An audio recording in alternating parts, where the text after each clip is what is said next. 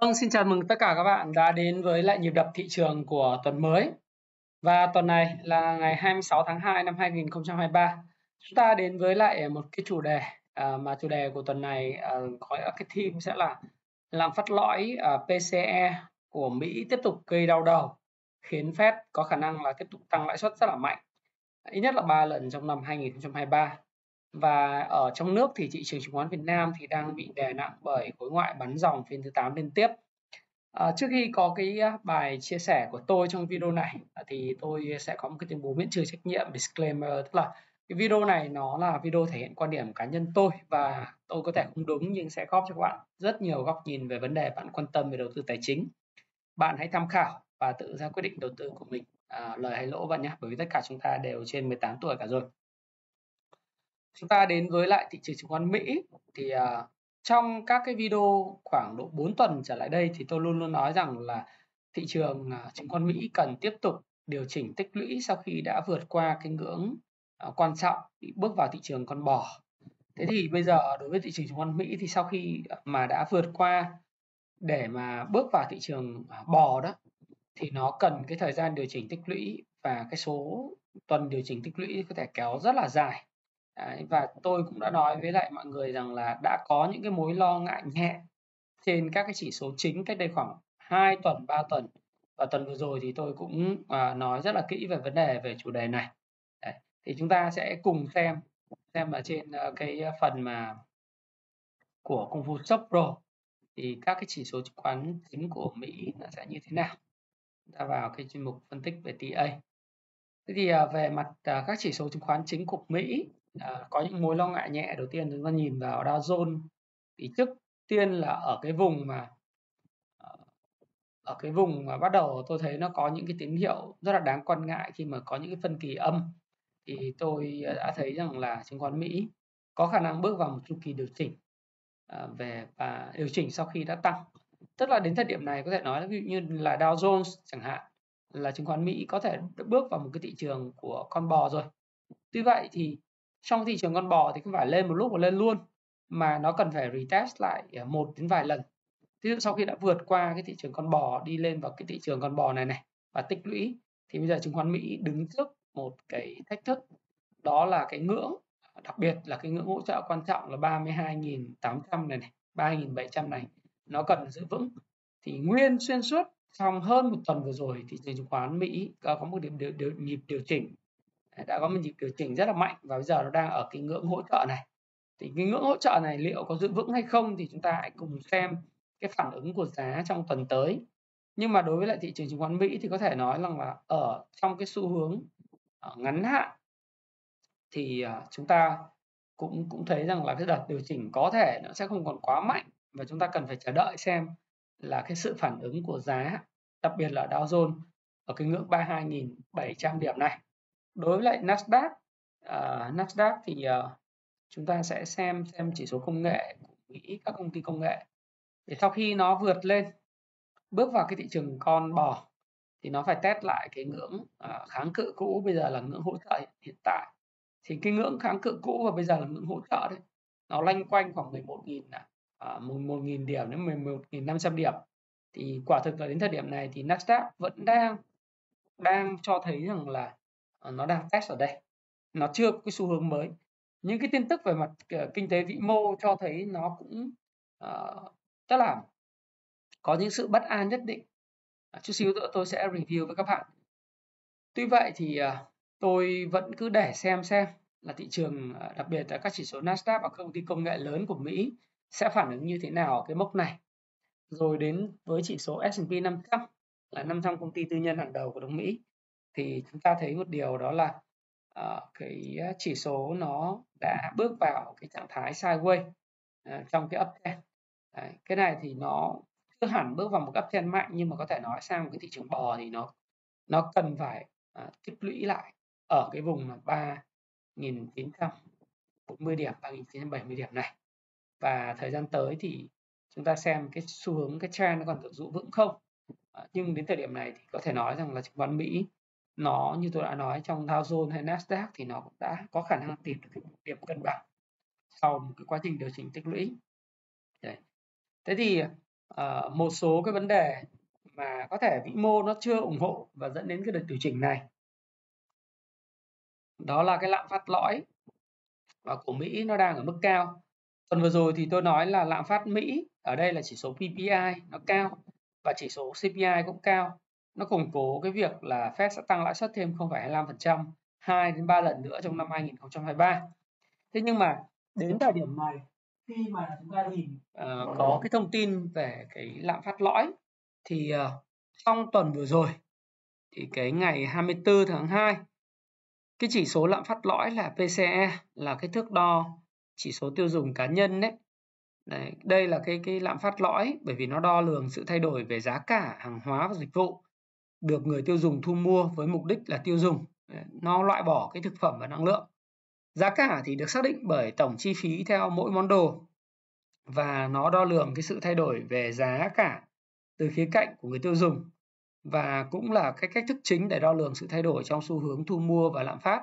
Đây là một trong những cái chỉ báo quan trọng bậc nhất mà Fed dựa vào để có cái chính sách tiền tệ là ngừng tăng lãi suất hay là tiếp tục tăng lãi suất hay là giảm lãi suất thì đây là cái một trong những cái cái chỉ số quan trọng và chúng ta cũng thấy rằng là à, theo số liệu của Bộ Lao động Mỹ thì chỉ số giá tiêu dùng cá nhân PCE trong tháng 1 là nó tăng uh, tăng à, lên đến mức là 4,7% so với là một năm trước và nếu mà man on man ấy, thì nó tăng 0,6% so với dự báo là 0,4%.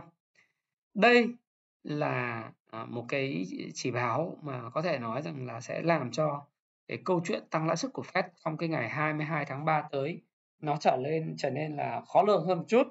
Trước đây thì có đến 90%, 8 mấy phần trăm là cái dự báo của investors cho rằng rằng là Fed sẽ tăng lãi suất là 0,25% trong cái ngày 22 tháng 3. Nhưng với việc ra cái chỉ báo về PCE này thì đã có thêm cái xác suất là Fed có thể tăng 0,5% trong cái tháng 3 để kiểm soát lạm phát. Thế thì đấy là một trong những cái điều mới. Cá nhân tôi thì vẫn nghiêng về cái dự kiến ban đầu. Đó là mỗi lần tăng lãi suất năm 2023 thì chỉ là 0,25% mà thôi. Đấy. Nhưng cũng không loại trừ cái xu hướng rằng là Fed sẽ tăng thêm 0,25 à 0,5% lên mức 5 và 5,25% luôn. Đấy, mặc dù xác suất hiện nay nó mới chỉ là các bạn theo theo Fed Rate Monitor Tool ấy, thì các bạn mới thấy rằng là nó mới chỉ là 27% thôi, còn lại đến 73% thì các nhà đầu tư vẫn cho rằng là Fed chỉ tăng 0,25%. Nhưng thêm một cái dự báo, thêm một cái chỉ báo PCE này cộng với lại cái chỉ số PPA, PPI và chỉ số CPI thì đã khiến cho một cái điều khẳng định chắc chắn đấy là Fed sẽ tiếp tục tăng lãi suất 0,25 hay là 0,5% thì nó tùy thuộc vào cái nhận định của tùy từng cá nhân. Cá nhân tôi thế phạm thì cho rằng là 0,5% 27% một số nhà đầu tư thì cho rằng là phải tăng lên 0,5% tuy nhiên 0,5 hay 0,5% không quan trọng mà là cái xu hướng tăng lãi suất còn kéo dài hay không. Thì ít nhất cái xu hướng tăng lãi suất còn kéo dài đến hết nửa năm 2023 và nếu lạm phát không hạ nhiệt trong cái bối cảnh một số các cái thông tin uh, tiếp theo tôi công bố các bạn. Thì cái việc mà Fed sẽ ờ, giữ cái lãi suất ở mức cao trong thời gian dài là điều hoàn toàn có thể xảy ra. Đấy, đấy là điều chúng ta cũng thấy. Và đồng đô la nó tiếp tục tăng cao nhanh hơn dự kiến của tôi trong tuần vừa rồi. Nếu các bạn nhìn ờ, chỉ số đồng đô la đô la index thì các bạn thấy rằng là trong tuần vừa rồi tôi dự kiến là đồng đô la sẽ cần phải có những sự điều chỉnh quanh quanh mức 103 nhưng không ngờ trong tuần thì nó chỉ điều chỉnh có gọi là không phải điều chỉnh mà nó chỉ có một cái đặt giảm điểm nhẹ sau đó là liên tục tăng liên tục tăng. Thì có lẽ là cái việc liên tục tăng này nó cũng là hợp lý là trong cái bối cảnh là những cái báo cáo về PCE các chỉ báo của ờ, uh, lạm phát lõi nó tăng khiến những đồn đoán về chuyện là Fed sẽ tăng cái mức uh, mức lạm phát cao hơn lên mức 0,5%. Nhưng mà đến khúc này này, khoảng chỉ số lên khoảng 105 thì nó sẽ có những cái kháng cự nhất định của nó. Và tôi thì tôi không không nghĩ rằng là chỉ số sẽ tăng vọt lên 107 ngay. mà nó có thể sẽ có những điều chỉnh ở đây hy vọng là như vậy hy vọng là như vậy và nó sẽ về như tôi nói các bạn thì nó sẽ về cái vùng cân bằng ở 107 rồi hướng tới 109 thì có thể là ở mức 109 năm nay sẽ là mức cao nhất của cái chỉ số đô la index này và sẽ không cao hơn được nữa.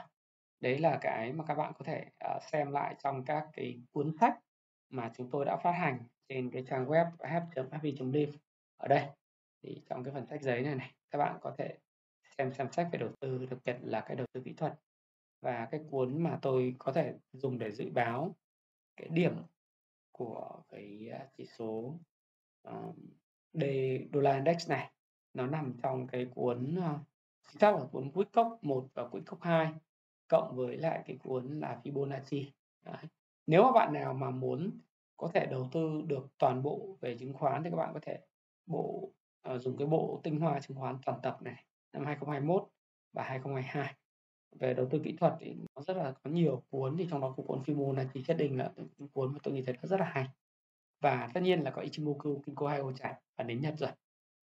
Thì chúng ta sẽ thấy rằng là ở đây khả năng là cái đồng đô la nó sẽ có những cái cản ở đây, nó sẽ phải có những cái sự điều chỉnh và rung lắc. Nhưng nó cũng không mạnh. Cái cản tiếp theo mới là mạnh của 107 107 và sau đó là mốc 109 thì tôi thì tôi nghĩ rằng là năm nay khả năng là cái mốc mà đô la index nó về quanh cái mức 109 nó trùng với lại cái đỉnh mây của cái mây tuần này, này nó là khá là khá là đáng tin cậy. Tức là về 109 thì nó sẽ có là cái đỉnh cao của cái đô la index năm nay. Để các bạn có thể theo dõi là như thế. Và cái đồng đô la tăng giá thì nó sẽ gây ra áp lực của các chỉ số chứng khoán khiến ờ, nước ngoài bán dòng bán dòng trên khắp các thị trường mới nổi của thị trường phát triển đang phát triển. Các bạn nhé một trong những cái điều mà các bạn cần phải quan tâm hơn à, đó là tôi thì tôi không đặt nặng cái vấn đề là đô la sẽ tăng mạnh quá nhanh và Fed sẽ tăng 0,5% về mặt lãi suất liên tiếp. À, vì à, thực ra nền kinh tế Mỹ hiện tại mặc dù là vẫn đang thuận lợi rất lớn đó là xuất khẩu được rất là nhiều vũ khí thuộc ngành công nghiệp quốc phòng cho Ukraine và những cái quốc gia mà đang trang bị chạy đua vũ trang để à, có ngành công nghiệp vũ khí mạnh trước những đe dọa của bên ngoài của thế giới đa cực ngô thục nghị 4.0 đấy thì ờ, cái ngành công nghiệp vũ khí của Mỹ là đang ăn nên làm ra và nó thực sự là là nếu các bạn đọc uh, cái suy luận của tôi về cái cuộc chiến của Ukraine và Nga thì Mỹ đang gửi những cái mẫu sản phẩm sang Ukraine để chứng minh cái năng lực của nó trên cái chiến trường và nhờ đó có rất nhiều đơn đặt hàng. Thì trong một cái sự kiện về uh, uh, ngành uh, triển lãm quốc phòng thì ngành công nghiệp của Mỹ hiện nay công nghiệp quốc phòng Mỹ là được full đơn đặt hàng. Kể cả là của châu Âu cũng vậy, của Anh cũng vậy. Đấy. Như là ở NATO, đặc biệt là ở Anh đi. Anh thì à, cái xe tăng Leopard 2 là một tháng sản xuất được hai đơn đặt hàng, hai xe hai chiếc. Hiện nay cung ứng không đủ cho chiến trường Ukraine. Thậm chí cái đơn đặt hàng cho cái xe tăng Leopard 2 hiện nay là gần như đã full công suất 5 năm nữa sản xuất. của à, đơn đặt hàng đến từ Ấn Độ thì các bạn biết là thủ tướng Anh à, bây giờ là người gốc Ấn Độ cơ. Rồi à, rất là nhiều những cái nơi mà có xuất khẩu được dầu lửa, có thêm ngoại tệ thì có thể mua lại các cái vũ khí của Anh và của Mỹ và của các nước đồng minh NATO. Đấy thì với cái sự phát triển của cái công nghiệp quốc phòng như thế thì cái nền kinh tế của Mỹ tôi nghĩ rằng là vẫn rất là tốt. Nhưng Ờ, do đó thì chưa chắc người ta đã phải tăng 0,5%. Nhưng có một cái lưu ý ở đây đó là cái mức tương quan giữa cái ờ, đường cong lãi suất đảo ngược và cái tăng trưởng thật về GDP thế thì ờ, các bạn để ý cái đường vàng ở đây là cái số liệu mà tôi lấy được uh, của từ những trang phân tích và nổi tiếng ở trên mạng thì mỗi một khi mà À, cái đường cong à, lãi suất nó đảo ngược ấy, hiện nay thì nó chúng ta đang nhìn thấy cái mức mà tranh lệch giữa cái trái phiếu chính phủ 10 năm và trái phiếu chính phủ 3 năm à 3 tháng của Mỹ. Hiện nay đang tiệm cận mức âm à, mức âm. Thì mỗi một lần như vậy nó sẽ khiến cho GDP thực tế của Mỹ à, bị giảm về không thậm chí là bị âm.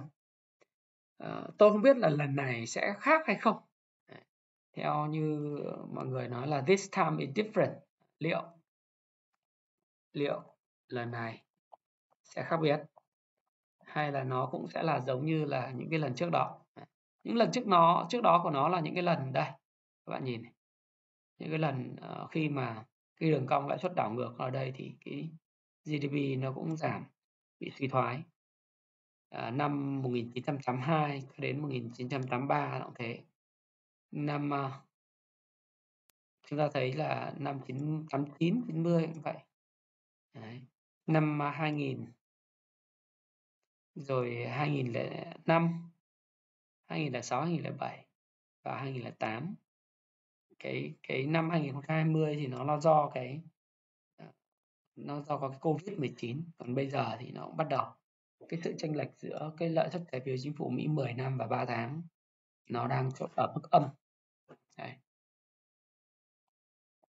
mức âm này thường là một cái trong dự báo là cái ờ, kinh tế Mỹ nó sẽ rơi vào suy thoái liệu lần này có khác biệt không thì khi mà kinh tế Mỹ suy thoái trong cái bối cảnh mà cái thông tin nó cũng chưa rõ ràng ngành công nghiệp quốc phòng thì ăn nên làm ra lạm phát lõi thì cao vân vân thì tôi thì tôi cứ nghĩ rằng là à, nếu mà như vậy thì cái Fed rate nó sẽ chỉ tăng là không phải là phần trăm thôi bởi vì là tăng cao quá thì cái nguy, nguy cơ hạ, hạ cánh uh, mềm của Mỹ là gần như không xảy ra và Fed thì mong muốn nền kinh tế Mỹ phải hạ cánh mềm. Đồng thời là uh, nó kiểm soát được lạm phát hơn là hạ cánh cứng. Thì cá nhân tôi nghiêng về chuyện đó. Ngoài ra một thông tin nữa là nga và trung quốc thì tiếp tục tạo ra những cái lạm phát ờ, tức là áp lực lạm phát trên toàn cầu đặc biệt là trung quốc.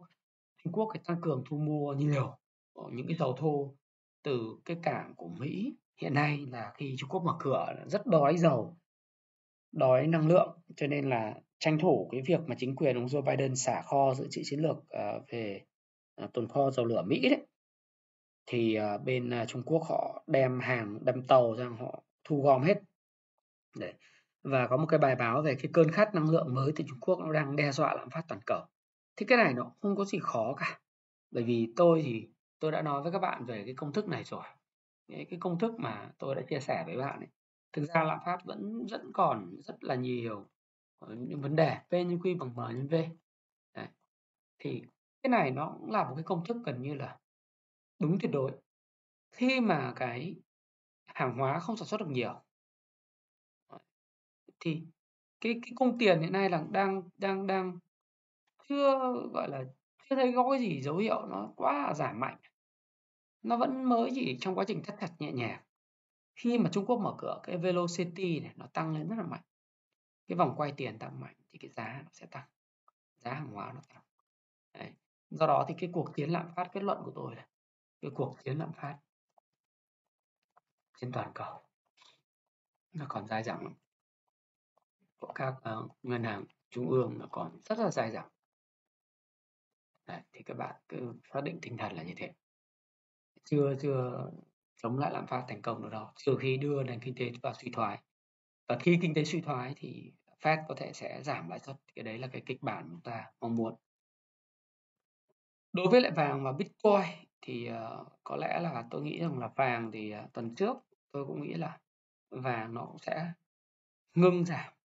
Và hiện nay nó đang dừng chân test lại cái ngưỡng hỗ trợ cũ là 1.800 và cái ngưỡng này là cái ngưỡng mà uh, nếu có giảm sâu hơn một chút thì nó về khoảng tầm 1770 ở đây thì nó sẽ tìm được cái điểm cân bằng. Còn Bitcoin. Bitcoin thì à, chúng ta nhìn thấy là ờ, tôi đã nói rằng là Bitcoin có cái mảng short squeeze, tức là giết những cái người short hô vị vị vị thế short rất là mạnh của cái cây nến ngày 15 tháng 2 nhưng sau đó thì nó gặp những sự mệt mỏi và tôi nghĩ rằng cái sự mệt mỏi này sẽ còn kéo dài sẽ còn kéo dài. Và điểm cân bằng của uh, Bitcoin thì có thể nó sẽ về là khoảng tầm 21.000 ở cái ngưỡng uh, đây cái ngưỡng hỗ trợ 21.000 điểm này. 21.000 đô một coin. Các cái coin khác thì nó sẽ biến động theo Bitcoin mà thôi. Thì các bạn nhìn thấy như thế rõ ràng là như vậy. Thế thì đấy là một trong những cái điều mà chúng ta cần phải lưu ý đối với lại thị trường chứng khoán thế giới trong tuần vừa rồi. Đối với trường chứng khoán Việt Nam thì sao? Thì thực sự là đối với lại VN Index ấy, thì à, chúng ta thấy một điều đó là cái đà giảm điểm nó đang ngày càng mạnh lên. Đấy. cái đà giảm điểm nó nó mạnh lên và cái hỗ trợ số 3 này này nó đang bị vi phạm rất là mạnh. Chúng ta thấy là cái cái cái điểm này nó đang bị vi phạm. À, và sau khi mà nó bị vi phạm như vậy thì cái hỗ trợ là 1040 nó nó không còn trở nên chắc chắn nữa. Ờ, và chúng ta phải lưu ý là đà giảm điểm mạnh dần lên là một trong điều lưu ý cho tuần mới. Và thêm một cái nữa là cái việc mà chỉ số hiện tại nó bị méo mó bởi cái phái sinh. Điều khiển phái sinh cho nên khoảng từ 2 giờ 15 chiều cho đến khoảng 2 giờ 25 chiều bắt đầu biến động rất là mạnh. Đấy đây là một cái điều rất là dở và tôi có nói với là mọi anh em là cái việc mà điều khiển thị trường và để cho thị trường biến động mạnh từ lúc 2 giờ 15 chiều đến 2 giờ 25 chiều trở đi thì nó khiến cho tất cả thị trường suy nghĩ rằng mình giống như là con chó trong cái thí nghiệm của Pavlov. Các bạn biết là con chó trong thí nghiệm Pavlov thì các bạn cứ thí nghiệm của Pavlov. Thì là đây là cái câu chuyện thật sự là con chó trong thí nghiệm Pavlov là thí nghiệm của tâm lý học. Nghĩa là cứ tôi ví nó giống như thí nghiệm của Pavlov là sao? Là cứ 2 giờ 15 chiều, anh à, 2 giờ 25 chiều, anh mới đánh mạnh. Thế lúc đó chỉ số biến động điên cuồng, một là long, hai là sọt, một là giảm mạnh, hai là tăng mạnh. Chỉ bằng các cái à, cổ phiếu vốn hóa lớn và một lượng tiền nhỏ để kéo à, trong cái phiên ATC thế thì nó sẽ dạy cho thị trường những cái điều mà trong cái thí nghiệm Pavlov này. Con chó ở đây là những cái, cái thị trường chúng ta trong thí nghiệm này. Con chó Pavlov của thí nghiệm Pavlov ha là nhà nhà đầu tư đấy là investor. Cứ 2 giờ 15 chiều mới mở điện mà có mua bán gì? Trên thị trường cơ sở mua bán gì thì mới mua bán. Vì lúc đó mới biết như thế nào. Đấy. cả ngày thị trường nó có thể là đang tăng nhưng chỉ cần từ 2 giờ 15 nó có thể đảo chiều giảm ngay. Hoặc ngược lại cả ngày đang giảm chỉ còn 2 giờ 15 đến 2 giờ 25 mà kéo tăng. Nó không vì lý do gì cả chỉ có phục vụ cho những cái việc biến động chỉ số phái sinh. Chính vì cái hệ lụy của cái thí nghiệm Pavlov này và thị trường và tạo là thị trường đang dạng đang tôi nghĩ rằng là đang dạy cho thị trường cái cách mua cách bán rất là củ chuối. Và điều này sẽ khiến cho là cái thanh khoản dự báo của tôi là thanh khoản của uh, thị trường cơ sở tiếp tục xuống rất thấp Đấy. hiện nay là cái thị trường cơ sở của Việt Nam là nó đã xuống còn 6.500 tỷ vì cái lo ngại, đúng không? vì rất nhiều cái lo ngại 6.500 tỷ và tôi tin rằng là nếu cứ đánh theo kiểu thí nghiệm của Pavlov thì cái khối lượng giao dịch nó sẽ quay về cái mốc là khoảng tầm 750 triệu cổ phiếu và khoảng 6.000 tỷ. Đấy là cái mà cái dở của việc là sử dụng cái lạm dụng cái, cái, cái những cái lệnh kéo và xả lúc 2 giờ 15 chiều và thị trường chứng khoán thì thực sự là đến thời điểm này có thể nói rằng là do cái ngưỡng mà hỗ trợ 1040 này nó không còn là cái ngưỡng hỗ trợ mạnh nữa. Thì tôi vẫn kỳ vọng là 1000 cái ngưỡng hỗ trợ là Ờ, 10 và 1020 nó là cái hỗ trợ mạnh nhưng đến thời điểm này thì có thể nói rằng là à, nếu cái ngưỡng hỗ trợ 1040 không còn mạnh Đấy, 1030 không còn mạnh thì thị trường sẽ có xu hướng bị kéo giật về cái ngưỡng là 980 điểm. Thậm chí trong trường hợp xấu hơn mà bị thủng cái ngưỡng này này thì nó còn có khả năng là retest lại cái đáy cũ quanh vùng chiến tranh đấy là cái kịch bản mà hoàn toàn có thể xảy ra. Đấy, hoàn toàn có thể xảy ra bởi vì cái rất nhiều cái nguyên nhân. Một trong tôi vẫn tin rằng cái đây là cái đáy dài hạn của thị trường nhưng có rất nhiều nguyên nhân. Nguyên nhân về trái phiếu doanh nghiệp nguyên nhân về trái phiếu doanh nghiệp về à, những vấn đề liên quan bất động sản nợ của Novaland.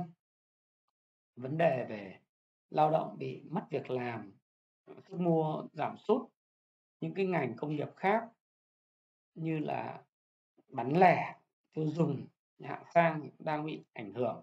Chẳng hạn như trong cái tít trên báo người lao động là ô tô bị vạ lây chứng khoán bất động sản dùng gọi là vạ lây không đúng. Mà khi toàn bộ cái nền kinh tế nó bị giảm sút về sức mua, thì tất cả sức mua của các cái mặt hàng xa xỉ nó sẽ giảm từ thời trang, quần áo, ăn uống, chi tiêu cho ô tô, rồi chi tiêu cho À, điện thoại điện máy điện tử. Đấy, các bạn nhìn cái báo cáo tài chính trên công phu stock pro của thế giới di động thì các bạn cũng thấy rất rõ cái điều này. Các bạn vào phần phân tích TA đây là một trong tập đoàn bán lẻ lớn nhất Việt Nam hiện tại đúng không? Thì các bạn nhìn thấy là cái phần biểu đồ các bạn nhìn là cái cái cái doanh thu của quý 4 là nó giảm là 15,4% so với cùng kỳ. Các bạn nhìn rõ. Còn cái cái lợi nhuận thì bị giảm so với lại cùng kỳ năm 2021 60,4% lợi nhuận chỉ còn có 614 tỷ doanh thu thì chỉ còn có 30.000 tỷ. Trong khi cùng kỳ năm trước đó là cái quý 4 năm 2021 các bạn thấy lợi nhuận người ta lên đến là 1.562 tỷ và doanh thu lên 36.000 tỷ. Thì các bạn thấy là cái quý 1 năm 2022 này lợi nhuận của thế giới di động cũng rất lớn và doanh thu cũng lớn thì tôi tin rằng là cái đà giảm các bạn nhìn đà giảm của doanh thu và lợi nhuận của trong cái cung phố Pro rất là chi tiết. Thì bạn thấy là mỗi một quý cái doanh thu lại giảm xuống và lợi nhuận lại giảm xuống. Đây là cái điều đáng báo động của cái bán lẻ. Và cái điều này là đương nhiên đương nhiên xảy ra. Và tất cả chỉ số ROA, ROE cũng đi xuống luôn bởi vì cái lợi nhuận và doanh thu giảm sút. Thì nó là do cái gì? Nó do chính cái cái ngành bất động sản và ngành chứng khoán rồi cái cái kinh tế thế giới nó suy thoái xuất khẩu không có được sức mua nó giảm sút ờ, công nhân thì mất việc không? Thì tất cả những yếu tố đó là những yếu tố tạo ra cái sự ảm đạm về sức mua. Đấy cho nên là đối với thị trường chứng khoán thì nếu mà bây giờ mà nhìn uh, với cái sự khó khăn của cái cái đồng đô la tăng giá và chúng ta đang tìm cách cỡ dối cho bất động sản và chính bản thân tôi là một trong những người mà luôn luôn nói rằng là cần phải cứu bất động sản. Thì các bạn phải hiểu là tôi là cái người đầu tiên nói về cái việc cứu bất động sản. Tôi tôi ra loạt các cái video về cứu bất động sản. Nếu các bạn nhìn chính xác là từ 10 ngày trước 11 ngày trước và tôi đã nói rằng là cần phải cứu bất động sản. Ừ. Thì tôi đã ra tổng cộng 5 cái video cứu bất động sản và tôi là người đầu tiên nói về cái vụ trái phiếu bất động sản cách đây 2 năm rưỡi trước là phần 13 đầu tư chứng khoán ABG cái này tôi đã nói cảnh báo về cái trái phiếu Ponzi của bất động sản là bong bóng đổ chậm nền kinh tế và nó đã diễn ra. Tôi cũng là người đầu tiên nói về cái bom nợ 200 ngàn tỷ trái phiếu được đáo hạn. Đấy. và gỡ rối trái phiếu như thế nào? Thế thì nếu các bạn để ý chuyện đó là các bạn thấy rằng là nếu như thị trường bất động sản mà gọi là gặp những cái vấn đề trục trặc thì những cái ngành nghề như là bán lẻ của thế giới di động, ô tô, điện thoại, điện tử, xe máy, rồi những cái ngành nghề khác như ừ, tất cả mọi người đều bị vạ lây do đó thì thôi thì bây giờ con dại cái mang, phải không? Bây giờ để sập thì tất cả nền kinh tế đều đều đều rất là mệt mỏi, thì phải có tìm cách gỡ chứ. Và các bạn có thể xem lại cái video về các cái chu kỳ bất động sản của Việt Nam bởi vì cái chu kỳ bất động sản và sốt đất tại Việt Nam, cái video của tôi này, là cái video mà tôi để ngay trên trang chủ cho các bạn xem. Đây là cái video mà các bạn must must see. Cần phải xem và nên xem nên xem đi xem lại nhiều lần. Thì các bạn sẽ thấy rằng là nó sẽ có những cái bài học của cơn sốt đất và theo khâu Woodmark trong cái cuốn sách mà tôi khuyên các bạn nên nên đọc. Đọc rất kỹ. Đấy là cuốn điều nhất cuốn trên cửa hàng chính hãng quay lại các bạn có thể mua trên Tiki trên uh, trên Tiki. Đấy, các bạn đánh trên Tiki các bạn chỉ cần đánh Happy Life. Các bạn thấy cửa hàng 84 sản phẩm của chúng tôi. Thì bạn có thể mua cái cuốn điều quan trọng nhất. Đấy, là một trong những cuốn bán chạy nhất của chúng tôi. Này đây là cuốn bán điều quan trọng nhất các bạn có thể mua trên đây. Đấy, cái cuốn này là một trong cuốn mà khiến cho các bạn đọc các bạn hiểu về cái tính chu kỳ về tâm lý chu kỳ về tín dụng kết hợp với cái thực tế về chu kỳ bất động sản bằng kinh nghiệm của Thái Phạm, những trải nghiệm thực tế của tôi xuyên suốt từ năm 1995 trở lại đây thì các bạn sẽ hiểu rõ là tại sao phải nên cứu bất động sản, cứu đây cứu trong ngoặc kép. Cứu bằng cái cơ chế không phải là in tiền à, ra cứu hoặc là dùng tiền thuế của nhân dân cứu. Và chính phủ thì đang quyết liệt gỡ vướng theo như các cái chuyên gia và đặc biệt là bác Trần Đình Thiên này. Thì các bác nói rằng là đang quyết liệt gỡ vướng cho bất động sản và khả năng là nếu gỡ vướng được bất động sản thì cuối 2023 thị trường ấm lên. Ấm lên thì không hiểu hiểu theo đúng nghĩa, không phải là giá nó tăng lại nhé ấm lên là thanh khoản nó sẽ bắt đầu có. Còn cái câu chuyện mà người giàu chết trên đống tài sản như thế nào thì tôi đã là người đầu tiên nói về vấn đề này. Các bạn đánh trên youtube thái phạm. Người giàu chết trên đống tài sản. Là tôi đã cảnh báo cái này cách đây tôi đã làm livestream lạm phát cao, chết trên đống tài sản là gì? Là tôi đã cảnh báo cái điều này và rất nhiều người đã xem. Và sau đó thì à, có rất nhiều bạn cũng cũng cũng ờ, làm lại dân giống của tôi. Nhưng mà cái video của tôi đã đã thực sự khiến cho mọi người là bán được cái bất động sản ở giá cao. Thì mọi người chốt được cái bất động sản giá cao. Và tôi đã nói về vấn đề lạm phát cao và người giàu chết trên đống các bạn nên xem lại cái video này. Nó hoàn toàn đã xảy ra. Rồi cái vấn đề của trái phiếu nó cũng hoàn toàn xảy ra rồi. Thì bây giờ tôi lại là người đầu tiên nói về cái câu chuyện về thí nghiệm của Pablo. Nếu không bỏ cái này đi nếu không bỏ cái phương thức mà giao dịch từ 2 giờ 15 phút chiều trở đi và tính lại cái chỉ số bạn tìm đến môi giới nhưng không thể thanh khoản tài sản bất động sản. Bạn động vốn và bế tắc trong vấn đề dòng tiền Thay vì cứ hành động và đầu tư theo kinh nghiệm rồi sai, bạn sẽ tiết kiệm được hàng tỷ, thậm chí là hàng chục tỷ nếu nắm vững những kỹ năng này. Một, tạo lợi nhuận khi mua. Hai, khai thác bất động sản. Ba, thay đổi giá trị của bất động sản. Bốn, điều tra định giá tài sản. Năm, marketing quảng cáo và bán hàng. Đăng ký ngay chương trình đào tạo tối ưu hóa lợi nhuận trong bất động sản. Cùng chuyên gia Rich Nguyễn, nhà huấn luyện chiến lược bất động sản cá nhân, nhà sáng lập và điều hành học viện chuyên đào tạo các nhà đầu tư bất động sản chuyên nghiệp. Rich Nguyễn Academy, một nhà đào tạo tận tâm đã dìu dắt hơn 10.000 học viên trên khắp cả nước. Ngoài ra, Rich Nguyễn còn được biết đến với vai trò diễn giả chia sẻ, nhận định. Anh phải ờ, anh anh phải bán bớt tài sản đi và bán giá rẻ thôi. Đấy là cái điều mà mà các bạn cần phải theo dõi. Thế tôi nghĩ rằng đấy là là thứ mà chúng ta cần phải quan tâm nhé. Index là như vậy và VN30 thì sao? VN30 cũng vậy. Cái ngưỡng ờ, hiện nay thì nói thật với các bạn là cái ngưỡng hỗ trợ 1030 nó không có bền đâu. Nó thể phá vỡ, mà khi phá vỡ thì nó cần phải xem là cái ngưỡng 990 nó phản ứng như nào. Và trong trường hợp mà thủng luôn cái ngưỡng 990 này thì xin mời về 900 tạo đáy lại và đánh hai đáy. Đấy thì đấy là cái quan điểm của tôi. Hy vọng là thị trường có thể tìm được điểm cân bằng ngắn hạn nhé, ngắn hạn xoay quanh ở đây. Và nếu 3 4 tuần mà nó giữ vững được cái ngưỡng 1000 à, trên 1020 điểm thì đấy là điểm tích cực, còn nếu không giữ được thì nó sẽ là rất là tiêu cực. Các cái cổ phiếu dẫn dắt thì tôi đã thấy nó rất là mệt mỏi rồi. Cái này là tôi nói trong 3 4 video gần đây. Và thực sự khi nó mệt mỏi như chẳng hạn như Vietcombank, Vietcombank giờ nó thể hiện cái dấu hiệu sau khi tăng 50% thì tôi nói các bạn là đối với Vietcombank nó đã quá mệt mỏi.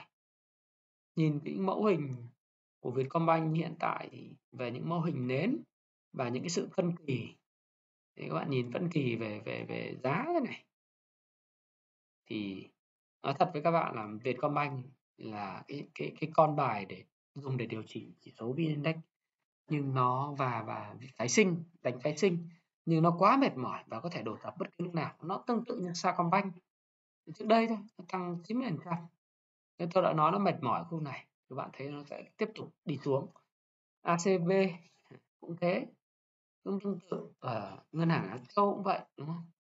Một số các cổ phiếu mà cũng thể hiện sự mệt mỏi, mà đánh hai đỉnh, như là đầu tư công của của của HSV đấy, đầu tư công. Hoàng hạ à, đèo cả KHB cũng rất là mệt mỏi vẫn phải có sự điều chỉnh. PVD thì tôi cũng nói bạn rồi, dầu khí. Thế thì trong tuần vừa rồi tôi có nói là một số các nhóm như đầu tư công, nhóm dầu khí, nhóm thép, nhóm năng lượng điện, tất cả mọi thứ gì cái nhóm này tưởng chừng là ngon nhưng mà cũng không chịu nổi sức áp lực của thị trường. Và đà điều chỉnh của các cổ phiếu vốn hóa lớn theo tôi là vẫn chưa kết thúc. Nó vẫn cần phải điều chỉnh. Hy vọng là các cổ phiếu nhỏ tranh thủ thì đã biến thành mây khói và thị trường hiện tại thì là một cái thị trường của những cái cổ phiếu đầu cơ. Thì các bạn nhìn cổ phiếu đầu cơ như Hoàng Quân. Hoàng Quân kêu là nhà ở xã hội nhưng mà thực tế là cái cái này nó không có bền vững và cẩn thận, các bạn lại bị đu đỉnh cái cổ phiếu Hoàng Quân này. Trong à, thực sự là đây là một cái thời của các cái penny nhưng mà các bạn cẩn thận đu đỉnh cái cổ phiếu này. Đu đỉnh cổ phiếu này thì nó còn khổ như FLC này thì các bạn đã thấy rằng FLC nó như thế nào thì các bạn đừng đừng dại dính vào những cổ phiếu như thế. Đấy, để mà lại bị đu đỉnh. FLC giảm từ 24.000 về 3.000 ở à, nhà Thủ Đức Thủ Đức House. Nó giảm từ hai mươi mấy nghìn mười mấy nghìn giảm về mức hai nghìn này. Thì các bạn cũng đừng dại mà chui vào những cái cổ phiếu như cổ Hoàng Quân này.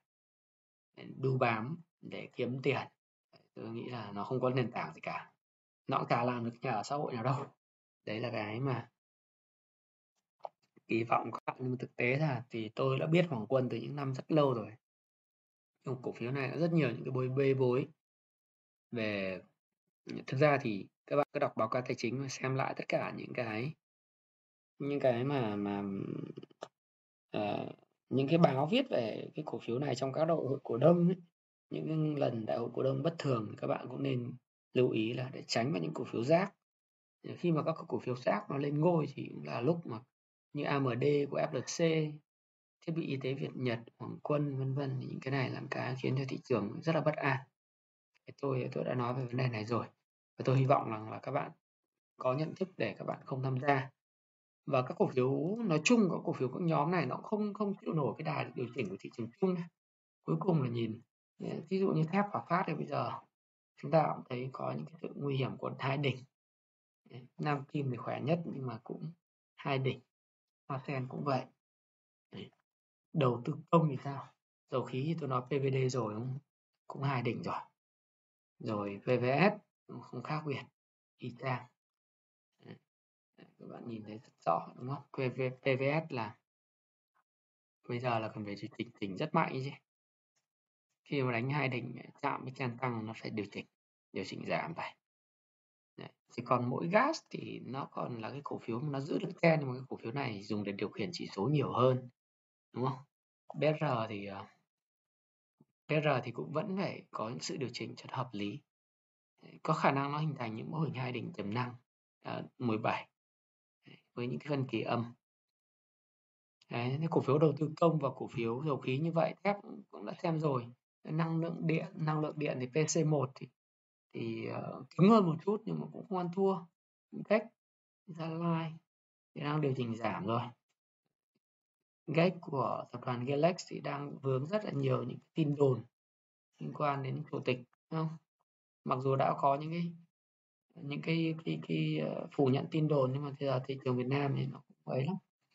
Rồi ờ, uh, NT2 NT2 thì thì các bạn thấy rằng là cứng cũng khá là cứng nhưng mà nó không mạnh. Thì có thể là các bạn cần phải lưu ý. Nhưng là T2 thì cũng thấy khá là ok này. Bao rồi sao? Bao thì cũng đã, mình nhành mộ hình hai đỉnh để chỉnh thôi. Rồi nhóm như Novaland và nhóm các cái cổ phiếu bất động sản thì đang gặp rất nhiều vấn đề. Đặc biệt cần phải lưu ý các cái cổ phiếu vốn hóa lớn như là Vingroup. Ờ, Vingroup thì khả năng là nếu mà nhìn đồ thị tuần ấy nếu mà nó thủng nó thủng cái đáy mà 49 này, thì có thể là một cái xu hướng downtrend dài hạn tiếp tục xảy ra mạnh mẽ. Và cái xác suất này khả năng xảy ra là cao nhưng phải nhỏ. Vinhome thì các bạn đã thấy rồi. Vinhome là bây giờ đã phá đáy thôi khó có một cái spring nào ở đây là khả năng phá đáy nữa là cao. VRE thì cũng vậy. VRE rất yếu. Rồi một cái cổ phiếu như là của Vietjet thì là phá đáy, một cái trụ lớn là phá đáy. Phá đáy này thường là với khối lượng cao như thế này là rất uy tín. Nếu mà phá đáy khối lượng cao uy tín như thế này, mà tiếp tục có những cái đáy, trước đây đã hình thành ở vùng 94 mà tiếp tục bị phá, thì nói thật với các bạn là sẽ sẽ rất là mệt mỏi.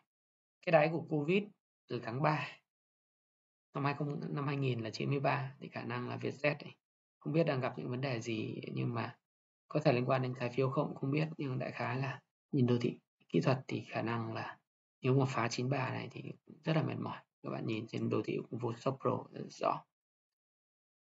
Đấy đấy là rồi một số cổ phiếu khác về bất động sản như Nam Long thì cũng ban lãnh đạo và và bên hội đồng quản trị bán ra nhiều. DG thì đã phải hoãn cái việc mà phát hành trái phiếu à, phát hành cổ phiếu cho riêng lẻ cho nhà đầu tư rồi rất là yếu. CEO thì cũng vậy vân vân. Thế thì uh, đất xanh cũng giảm rất là mạnh nhé như vậy là chúng ta thấy rằng là thị trường trong tuần tới cần hết sức cẩn trọng. Và nếu thị trường đã không kéo được đến ngưỡng cản 1160 thì nó cần giữ vững cái mốc 980 và 1200 nếu thủng 980 thì thị trường sẽ phải về. 900 để kết lại. Đấy. Thì đấy là cái mà tôi nhận định cho cái tuần mới. Và thực tế ra thì tôi rất không mong cái chuyện mà 2 giờ 15 chiều 2 giờ 25 chiều mới có biến động mạnh bởi vì làm như vậy là thành các thí nghiệm của con chó Pavlov. Và nhà đầu tư tôi nói vui là những cái con chó Pavlov cứ 2 giờ 15 mới tiết ra cái cái cái dịch vị đó. lúc đấy mới mở bảng điện mới biết thị trường cơ sở. Thì lúc đó thì cái cái, cái thanh khoản thị trường sẽ tan nát mất. Đấy, hiện nay đang phù trợ cho phái sinh thì thanh khoản thị trường cơ sở sẽ xuống rất thấp. Và nếu cứ để cho cái hiện trạng đó xảy ra không có giải pháp thì tôi nghĩ rằng thanh khoản cơ sở sẽ còn tiếp tục xuống rất thấp trong thời gian tới. Thế thì uh, tôi mong là có những cái sự điều chỉnh. Chứ còn nếu không cứ để 2 giờ 15 mà mới bắt đầu uh, triển khai thì chết mất. Đúng không? Tôi đã có cái video về cái chuyện này rồi. Đấy. nếu bạn xem trên kênh của Thái Phạm thì tôi đã có cái video về chuyện 2 giờ 15 mới đầu tư từ cách đây hai tuần. Thị trường chỉ giao dịch 2 giờ 15 phút chiều, căng quá, làm như vậy chết chết thị trường và chúng ta trở thành những con chó Pavlov mất. Lúc đấy cứ đấy đến 2 giờ 15 nó mới phản ứng. Đây là một cái thí nghiệm khoa học. Nếu các bạn muốn biết nó là điều gì hãy xem cái điều quan trọng nhất và đọc những cuốn sách của Happy Life trên đây. Còn các bạn muốn sử dụng các cái công cụ, những người mới sử dụng công cụ chỉ báo giống như hiện tôi thì các bạn có thể ờ, đăng ký cái phần mềm công Phu Pro muốn phân tích về FA doanh nghiệp cũng rất rõ ràng nhé các bạn muốn xem VIX nợ bao nhiêu và thông tin về tài chính như thế nào, các cái chi tiêu và cái chỉ tiêu tài chính thuyết minh rồi di chuyển tiền tệ và các kết quả kinh doanh làm sao. Điểm canceling và 4M như nó không đủ điều kiện để chấm. Hãy biểu đồ nó đi xuống làm sao thì các bạn hãy à, hãy xem cái này cái này của tôi. Nó có ba ba lần danh đỏ luôn này. Nó bước vào những lần danh đỏ là nguy hiểm. Ví dụ nợ trên tổng tài sản hiện nay ví dụ như nợ trên vốn chủ nó bước vào làn danh đỏ, vượt quá làn danh đỏ, khả năng thanh toán thì nó vẫn chưa. Đây là cái làn danh đỏ các bạn nhìn thấy rất rõ. Hay là tại sao lại Novaland, nó lại bị rơi vào những cái hiện trạng khổ như vậy? Đó chính là nằm ở việc là nó vượt qua cái phần nợ trên tổng tài sản, nó vượt cái đường nợ trên tổng tài sản đường vàng, nó vượt trên làn danh đỏ. Nợ trên vốn chủ nó vượt trên làn danh đỏ. Và cái vùng nguy hiểm là của cái cái, làn danh đỏ này cái vùng nguy hiểm vùng đỏ này các bạn thấy rằng là cái khả năng thanh toán nó cũng bị rơi vào cái vùng nguy hiểm. Tức là như thế khả năng thanh toán thì cũng phải một lần. Nó nó không lên được cái vùng xanh này. Đó lý do tại sao Novaland gặp rất nhiều vấn đề như vậy hay là chúng ta xem đất xanh này nó có khá hơn không? Đất xanh cũng, cũng tương tự như vậy. Chỉ có nợ trên tổng tài sản là an toàn thôi còn tất cả những cái vấn đề như là nợ trên vốn chủ và khả năng thanh toán đang gặp nguy hiểm này. DG thì sao DG thì à, cái khả năng thanh toán cũng không có. Chứ nợ thì ít một chút nhưng mà cái cái, cái nợ trên vốn chủ sở hữu thì cũng cũng cũng ở mức an toàn. Đấy, đấy là như vậy các bạn có thể dùng cái này. Rồi các bạn có thể coi cả cái công banh tất cả những cái biểu đồ về nợ xấu của nó nợ xấu các bạn nhìn tổng nợ xấu cái công banh tăng mạnh nợ xấu nhóm năm giảm nhưng mà tổng nợ xấu có thể là do cái nợ xấu nhóm 4 nó tăng mạnh nó chưa đưa vào nhóm 5 nợ số nhóm 4 tăng từ 837 tỷ lên 1131 tỷ. Nợ số nhóm 3 đặc biệt nợ số nhóm 3 tăng hơn gấp đôi. Cái nợ xấu này trong vòng mấy tháng nữa mong trả được nợ thì nó sẽ thành nợ xấu nhóm 4 nhóm 5 cái tổng nợ xấu nó đang tăng như thế. Thì đấy là một cái nguy hiểm của ngân hàng của ngân hàng. Đấy, thì, thì các bạn có thể sử dụng công vụ stop pro để có đầy đủ những cái à, những cái thông tin như vậy. Rồi các bạn có công vụ stop pro của nhịp đập thị trường nỗ lực kết quả, sức khỏe thị trường và cái bức tranh toàn cảnh về thị trường. Về cổ phiếu ờ, về lọc cổ phiếu, về sức mạnh của dòng tiền. Với những biểu đồ của những cái ngành kinh doanh chính mà các bạn quan tâm như ngành dầu khí, biểu đồ RS của nó đang đi như thế nào, vân vân thì các bạn có thể đăng ký cái phần mềm này và đọc sách của Happy Life để để thêm. Nếu còn nếu các bạn à, muốn gặp tôi thì ờ, trong lớp học để có thể học được những kiến thức như thế này thì các bạn có thể vào cái phần đăng ký ngay trên cái trang chủ của happy.live hoặc là các bạn đánh trực tiếp là thái phạm live khóa học. Thì nếu như các bạn à, gặp tôi thì cái lớp của tôi chỉ còn à, có 11 ngày nữa diễn ra thành phố Hồ Chí Minh và 18 ngày nữa tại Hà Nội trong 3 ngày liên tiếp. Và các bạn có thể đăng ký ở đây. Tôi dạy trong 3 ngày liên tiếp. Đấy là cái lớp mà sau đó thì phải đến tháng 7 tôi mới dạy lại.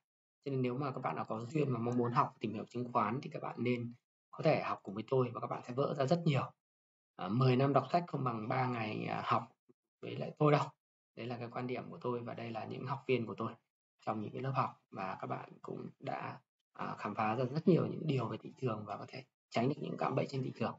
Và thái phạm thì à, ờ, hôm hôm nay thì sẽ dừng cái video của tôi ở đây và mong rằng những cái hiện tượng như thế này nó sẽ không còn diễn ra nữa.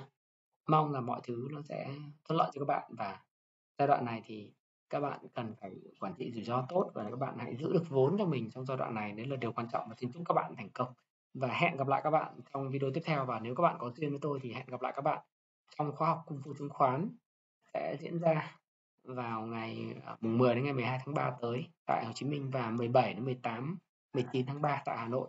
Và xin chào xin hẹn gặp lại các bạn trong à, à hẹn gặp lại các bạn nhé.